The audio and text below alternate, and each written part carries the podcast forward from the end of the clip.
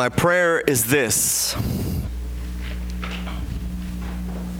that you, being rooted and established in love, may have power to grasp how wide and long and high and deep is the love of Christ, and to know this love.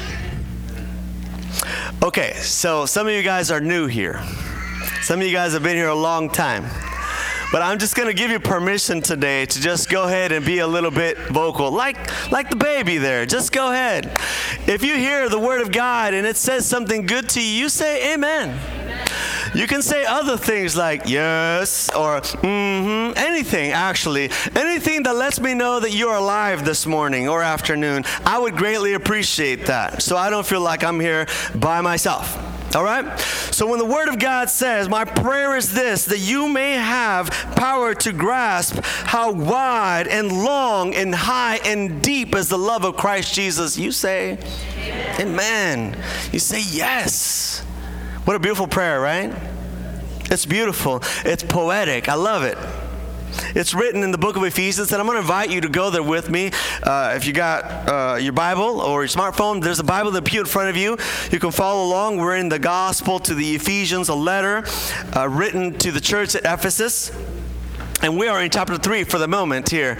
And in chapter 3 uh, in Ephesians, we find this beautiful prayer and this very poetic uh, uh, phrase here.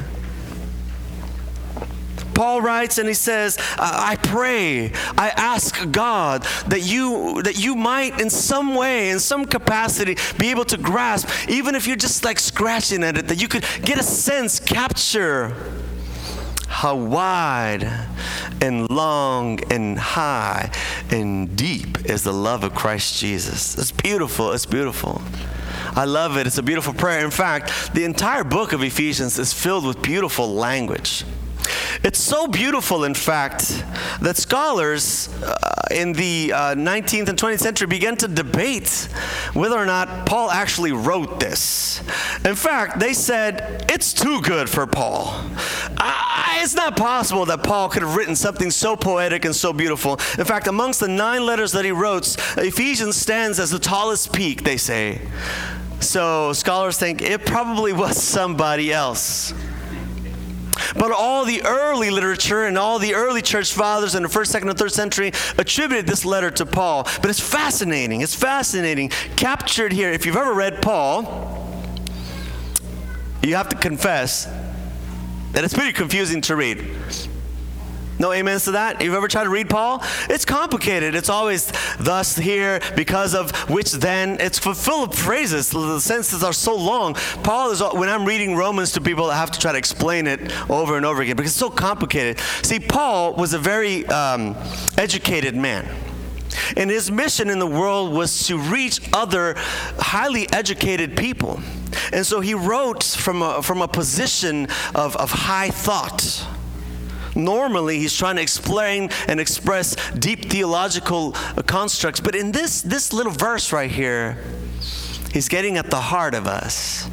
And he says, I just wish you knew how high and deep and long and wide is the love of Jesus. Paul says, I just wish, I just wish you could just catch a glimpse of that. It's beautiful. In fact, it, it, it is so beautiful that, that, that theologians say it's not possible, not just because it doesn't sound like Paul, but because it also doesn't sound like someone who was in jail. If you don't know, Paul is writing this letter from jail.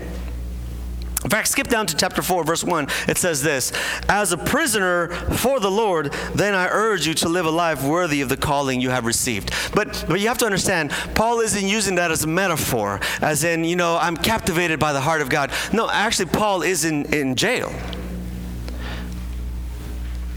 Historians tell us that uh, as he was making his journey across Asia, he got in trouble with the law. I'll tell you a little bit about it later. But he got in trouble with the law, uh, and eventually he was captured and incarcerated. And he didn't think he was going to get a fair trial, so he uh, he had Roman citizenship, and, and he appealed to the Roman authorities, and they transported him as a prisoner to Rome. And he stayed in Rome for about two years. And scholars believe that it was during that time that he's literally in jail writing these words. He writes these amongst others and he sends them with messengers to the different churches where he's uh, been before. And so some scholars believe they think this is too cheerful. this is too nice for a prisoner to be writing. What prisoner would logically say these kinds of nice things? How wide and deep and long and high the love of Jesus is. It doesn't make any sense. Critical thought, modern critical thought says there's no way a prisoner could be writing this beautiful language. And yet, that's exactly what it claims. Follow along with me, please, if you would. Chapter 4, verse 1. As a prisoner for the Lord, then I urge you to live a life worthy of the calling that you have received. Paul is writing, and if you read it from the very beginning, Paul says, It is I, it is Paul, an apostle. I'm sending you this letter in chapter 1. And in the first three chapters of this book, he's trying to establish, he's trying to establish sort of the reason for why he does what he does. We've been reading here, I know some of you guys are just visiting us today, but we've been reading here the last few weeks, uh, the first uh, two chapters, three chapters of the book of, of Ephesus. And I believe, Ephesians, sorry, uh, I believe that Ephesians is the continuation to the book of Mark. Because you see, in the book of Mark, the author tries to get us to understand the work of Jesus in forgiving our sins. He walks us through from his birth to the cross, and all the way, he invites us to see him picking up and carrying our sins. The suffering servant. Over and over again in the book of Mark, Jesus says, The Son of Man must suffer, he must die, but then he will rise again. See, Mark tries to get us to understand that Jesus is the source for our salvation, that in Jesus and his sacrifice on the cross, we find payment for our past. But what now? What happens after you believe in the cross? What happens after you say, Jesus, save me? What happens after? I believe that Ephesians is Paul's attempt to help us understand what comes next. See, the cross paid for our past, but the resurrection prepays for our future. You've heard me say that. I firmly believe that Jesus doesn't just want to forgive your sins, He wants you to come alive for Him and live for Him. It's not just about letting the past go, it's about claiming the future. And I know that some of you here today need to understand this because you've been living trapped to your past and you don't see that you have a future. And yet Jesus made a way for both, reconciling in himself all the sins of the world, as well as the promises for his kingdom. See, Paul was different from the other apostles. This you already know. But I'm going to explain to you why, why this letter is important and, and, and why he's saying this right here. See, when Jesus was on earth, he was explaining and expressing what he was going to do, the will of his Father, that none would be lost, but that all will be saved. But when he got ready to leave, he was explaining to us what we were supposed to do. Do you remember that? Some of you guys were here a long time ago. We had a sermon series called The Keys to the Kingdom, where Jesus explains in the book of Acts, right before he leaves, that he's given the keys of the kingdom to us. You remember Acts chapter 1? Jesus says, I'm going now. I got to go. But, but, you stay here and you will receive power. And when you have received power, you will be my witnesses. You will tell people about me. First here, in Judea, then Samaria, then all to the ends of the earth. It's the echo of what we find in the book of Matthew, chapter 28, and what we call affectionately the Great Commission. Jesus saying, Go ye therefore into all the world, teaching them everything that I have taught you, baptizing them in the name of the Father, the Son, and the Holy Ghost. See, Jesus came to do a work and prepare us to do a work. There you go. I got somebody who's listening. Uh, the rest of you guys are like, yeah, I don't know about that. See, I think there's something that we're missing here. The Christian life isn't just about believing in God's forgiveness, it's also about accepting His calling. You see, this is our past and this is our future. The Christian life is about accepting Jesus' sacrifice on the cross as payment for all our mistakes and our regrets and our sins, but it's also an invitation to rise with Him in the resurrection into a new life. You know, that's why we call it being born again, right? A born again Christian. That's why in our uh, faith tradition, when we do a baptism, we lay somebody down into the water, symbolizing the death to that old way of thinking, that old way, but then we raise them up into a new life. That's what Jesus did. But the life has to be lived by you. See, in the book of Ephesians here, Paul is trying to lay out this blueprint in this map because when Jesus left, the work he gave to his disciples, the work he gave to his church was that we were supposed to be his witnesses, not just right around us, but all the way to the ends of the earth. Fascinatingly, the disciples were like, Amen, preach it. And they saw Jesus go up, they're like, Yay. But then they didn't really do what he said. Fascinatingly, after they returned, and the Holy Spirit came. You remember in Acts chapter 2, the Holy Spirit came. What we're seeing here, the Holy Spirit came. They began to be filled and they began to profess and be witnesses. They just didn't get very far. See, the disciples, the ones you know, you and I know affectionately, were hampered by this one thing. They were hampered by their I don't know what to call it, their origins. See, they, they, they were they were Jews. They, they were in the inner circle. And as Jesus came and he was calling them out to a new way, and they were following this new path, they were still sort of bound by their own worldview, their own long standing history of what they thought religion was like. See, they were still fascinated by wanting to win over their brothers and sisters closest to them. So they were supposed to do that, Judea, but they never got to Samaria, and certainly not further. One of the reasons for that is because there's a long standing belief uh, from the Old Testament that the Israelites, the Jews, descendants of, were God's people, and that's true. But they came to sort of like twist that and believe that they were the only ones God would love. That was never the plan. You know that? Some people think, well, that was God's old plan. He got rid of that. But no, it was never the plan. The, the Old Testament plan was that we were supposed to be, uh, uh, well, that they were supposed to be a city on a hill, right? Remember that? That they would be raised up and they would bless the world. That as they were raised up, they would draw all others in. It wasn't that they would be raised up and everyone else would stay down. They were supposed to be raised up and draw. That's why when God says to Abraham, uh, you, you, will have descendants and, and you're going to bless all the peoples of the earth, it was meant for everybody, not just those who were ethnically Jewish. By the time we encountered the disciples, this is kind of how they grew up. Have you ever done that? Have you ever tried to explain some of your behavior by just saying, well, it's just how I was raised? Have you ever done that? Have you ever, someone said, oh, that's weird. Why do you do that? Man, it's just how I was raised. Have you ever done that? Go ahead, nod, just go ahead. Everybody do it. Yeah, you're like, well, that's just how I was raised. Why do you talk like that? It's how I was raised. Why do you eat like that? It's how I was raised. It's like this thing that we've inherited, this way of seeing the world and seeing things, and they certainly did. But as Jesus was calling them, he was saying, We're going to put to death that way, and we're going to raise up a new way. He calls it the kingdom of God. You notice the difference there? See, in the Old Testament, they would talk about themselves as the people of God a special, unique, only people. But Jesus says, no, no, no.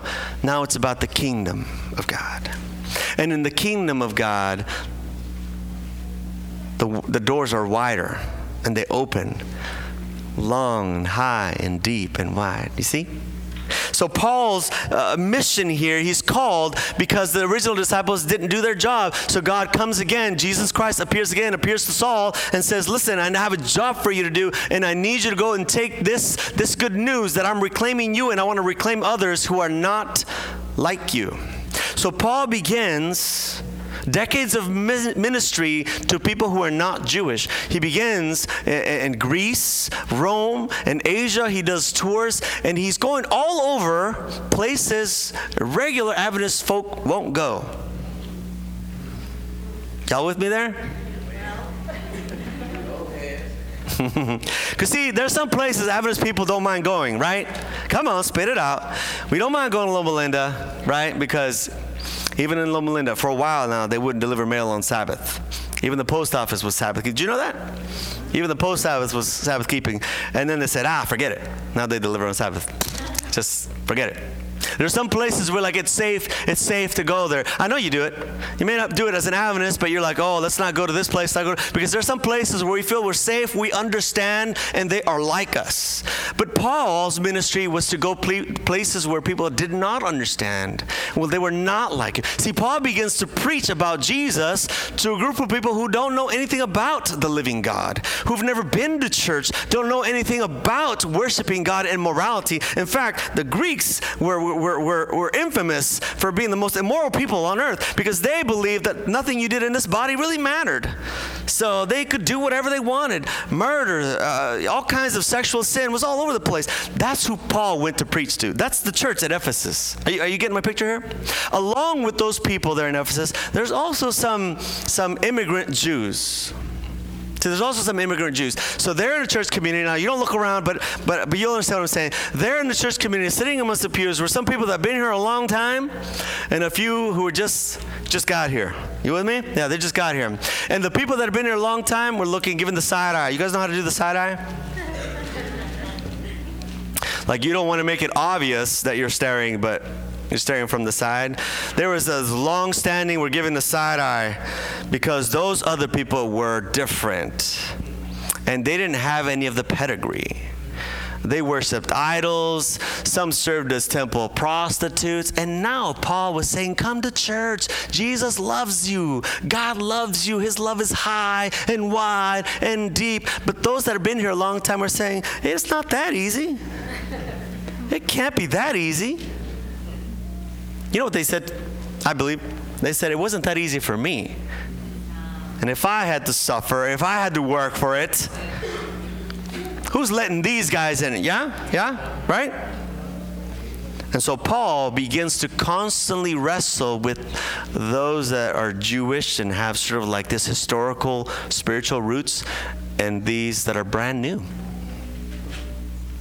And in chapter 2 and 3, he says, you remember this from a couple weeks. He says, Listen, we were all dead in our transgression. What's a transgression, anybody?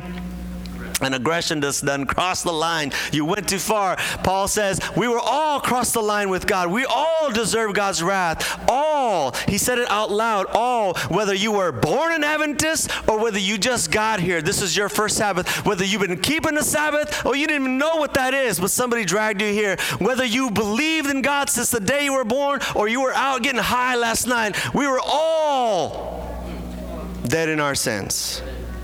And we are all deserving of God's wrath. But, Paul says, but because God is rich in mercy. Come on, say it with me mercy. Because God is rich in mercy, we don't get what we deserve. Instead, we get in the love of Christ Jesus forgiveness and a new life forgiveness and a new life. Paul says, listen to the church at Ephesus. He says, look, I know you see each other and you're like, oh, I don't know about those people, but listen, we are all in the same situation and we are all receiving the same grace and the same mercy. See, Paul's ministry was to bring people that were far closer. That's why he says it there in chapter 2 and 3. He says, We were once foreigners, but no longer. We were once aliens, but no longer. We were once orphans, but no longer. We are now sons sons and daughters of the same Father. We're all belonging to the same kingdom. You and I are the same because at the cross, God made it level ground. You don't believe that? See, I think that's a problem with some of us that have been in church for a long time. We think the cross is good enough for some sins, but not others. We think the cross can forgive our sins of pride and selfishness, but not their sins of immorality. If truth be told, it's the other way around. That's why Jesus said, you remember this? Prostitutes and tax collectors will get in ahead of you guys. Because you worry about everything that can be seen on the outside, and you don't take care of the heart. That's what Paul is getting at here. So he says, Man, I just wish, I just wish we could all just grasp just a little bit how wide and long and high and deep is the love of Christ Jesus. Because if we just catch it, then we might see that it reaches you as much as it reaches you and her and him and those family members that we don't talk to anymore, and those co-workers that we don't want to see, and those friends that I'm just done with. Christ's love reaches everyone. Paul says, So live a life worthy of the calling that you have received. What is this calling? This calling is that we might, we might, capturing the essence of God's love, then live in harmony with that kind of love. Listen to what he says. He says, if you could just catch, if you just catch just a glimpse of, of how good his love is, you might know that love a little bit. He says this, then I urge you to live a life worthy of the calling that you have received. Are you ready for this? Because chapter four, the Bible tells us, and, and theologians believe that chapter four becomes the practical part, the here's what to do part. So the first part is all sort of theology, maybe emotional, but now it's it's actual stuff. And I'm going to be honest with you guys. I'm going to give you some to-dos, homework. Who likes homework? Nobody likes homework. But but but but here's what Paul says. Here's what you gotta do. See, the, the cross pays for your past, but the resurrection prepays for your future. But in order to live your future, you gotta do something. Oh, nobody liked that. See, some of us think and I know this is common among Christianity that, that once we are saved, then it's all well and good, right?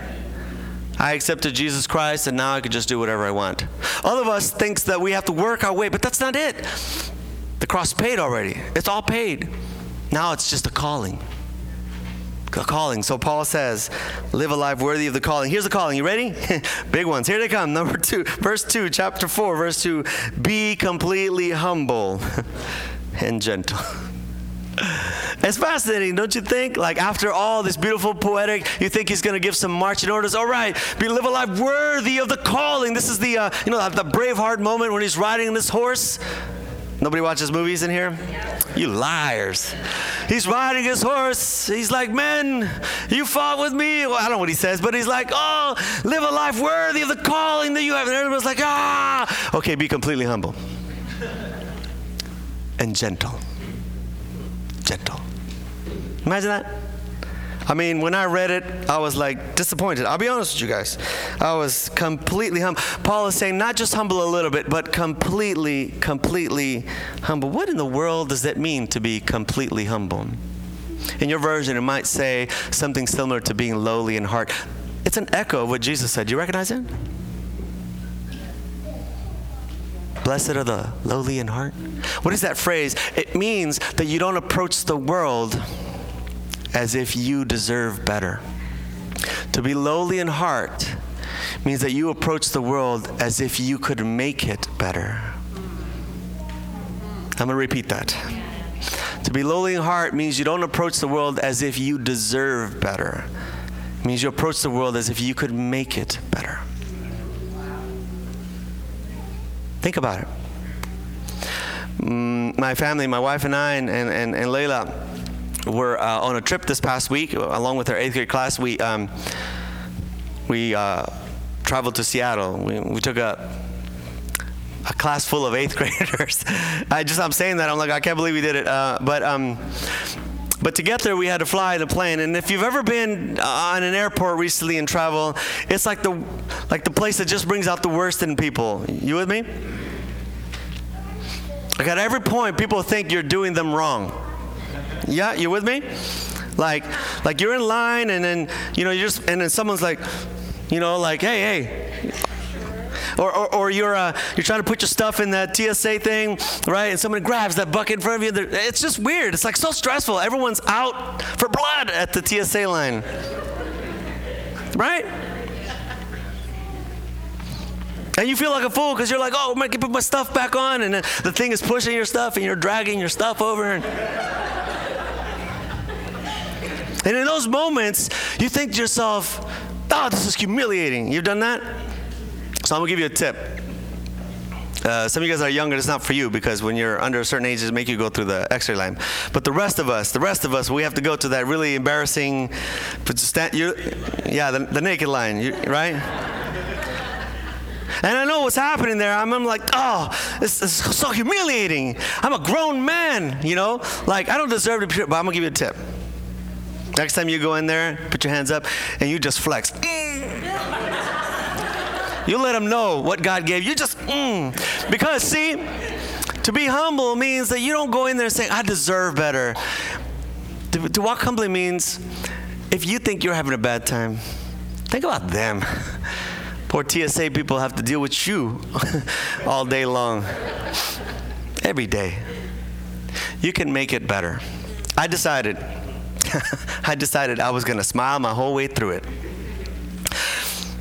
And I went to the front line and I had like past 20 kids. And if you've ever tried to pass 20 kids, uh, she was like, Who's in charge here? You know, and I was like. And then one by one, one, they have to say their names, and it's just complicated. Some show their ID. No, I don't need your ID. Was, I was just smiling my way through it, and in the end, she was like, "What is this?" And I was like, "It's eighth grade class." So she's like, "Oh, okay, all right, good job." And then as I was making my way, one lady got upset at me because of all the bags we're trying, and I just like I'm just gonna smile at her, and I'm just gonna try to make it better. No lie, no lie. She was really upset, kind of like, "What is this?" And I told her it's eighth grade class, so she's like, "Oh, hmm."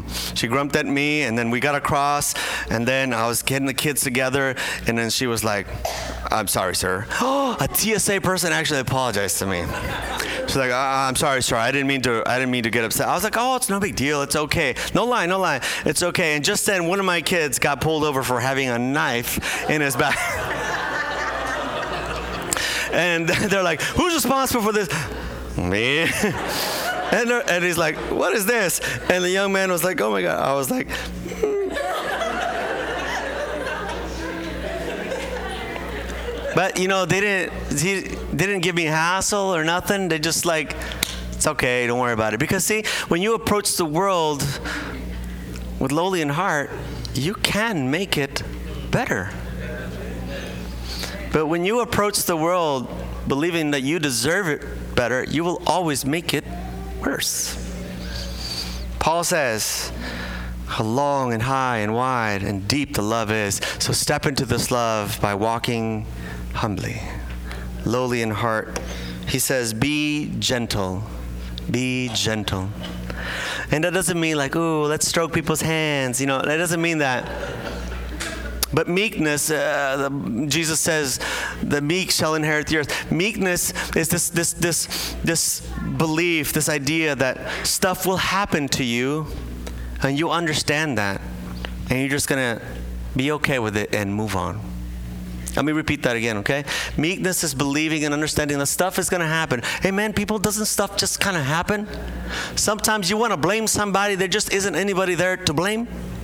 Stuff happens, but meekness is this idea that, okay, in this world stuff is going to happen, but I'm just going to move on for the sake of Jesus.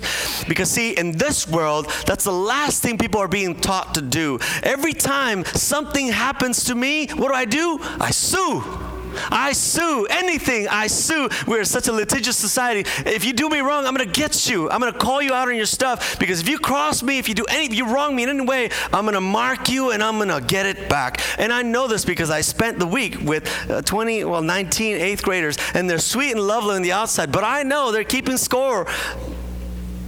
And they're keeping score, and what's like fascinating to me, they're only doing that because you taught them to. They didn't know how to keep grudges until you showed them. Paul says, meek, gentle. Listen, show your kids that sometimes stuff happens. You don't have to get paybacks every time. Revenge. See, they're learning from you, they're learning from us. They're learning how to hold grudges and hate people. And it's painful to watch. It doesn't look good on you, and it certainly doesn't look good on a 13 year old. It looks really bad on a 13 year old. But I don't blame them, I blame us. Paul says, listen, that was the old way. That's how everyone else thinks. But you, you are being resurrected into a new way. Now, listen, if you weren't meek yesterday, that's okay by Jesus, who's rich in mercy, you're forgiven. You can start today. That's the beauty of his message. That's how long the love of God is. Every day you rise as a new day to be gentle. So I want you to do this, all right? When you wake up tomorrow morning and, and the sun hits your eye and you open, and you just say to yourself, I'm going to be gentle today. You can reach over and stroke your wife's hair if you want. I don't care. But I just want you to make a decision that on this day, you're not going to keep track of how many people hurt you. But on this day, you're just going to keep moving and keep loving. Be completely humble and gentle. I'm getting there. I'm getting there. I know there's good food waiting for me, so that's all right. Do what he says. Be gentle and humble. Be patient. Be patient, bearing with one another in love. This, this phrase right here, bearing with one another, has to do with carrying weight. And, and I, I, want to make sure that you get this because I think we live in a world that, that refuses to carry other people's weight. In fact, what we want to do is call people out on their stuff. Say amen to that. Anytime someone does something, you're like, uh uh-uh, uh, right? You want nope, nope. We want to call people on their stuff. Anytime your friends, hey, hey, hey, you, it's too much. You're on my space. You're, you're, you're crowding me. Or anytime someone wants to unload on you, you're like, no, no, I don't have time for you. I'm just going to ghost you. but the Bible says that we're supposed to pick up other people's weights. Think about that for a second. Bearing with one another means that I'm living with somebody who's got an issue, and rather than say, ooh, that looks messy, I'm to walk away, I come closer and I say, hey, let me share that with you. How can I help you carry that? No, you can't fix it for them. No, you can't make it go away. You can just carry it with them. See, the beauty about this, what, what Paul is trying to get us to understand, is that the love of God that is high, wide, and deep isn't for individuals. Listen, listen, listen. It's not just for individuals, it's for groups. Think about it. Look, Paul, at the very beginning of the practical section, he doesn't say, now go out, lift some weights, and get really. He does, it doesn't talk about you, he talks about us. Bearing with one another in love. The very first instructions when it comes to the practicality of living God's love is relational. I'm going to repeat that. The very first instructions when it comes to the practicality of living God's love is relational. We have been fooled, Adventist friends. We have been fooled. All our lives, we were taught that once we got baptized, the next step was to get smarter. Was to get more theologically savvy and study and study and study. But the very first instruction when it comes to the after, the what, the how, is to get relational. Be patient, be humble, and bear with one another in love. The mercy of God is not for individuals, the mercy of God is for the community. That's why he says, Make every effort to keep the unity of the Spirit through the bond of peace. You know what being bonded means?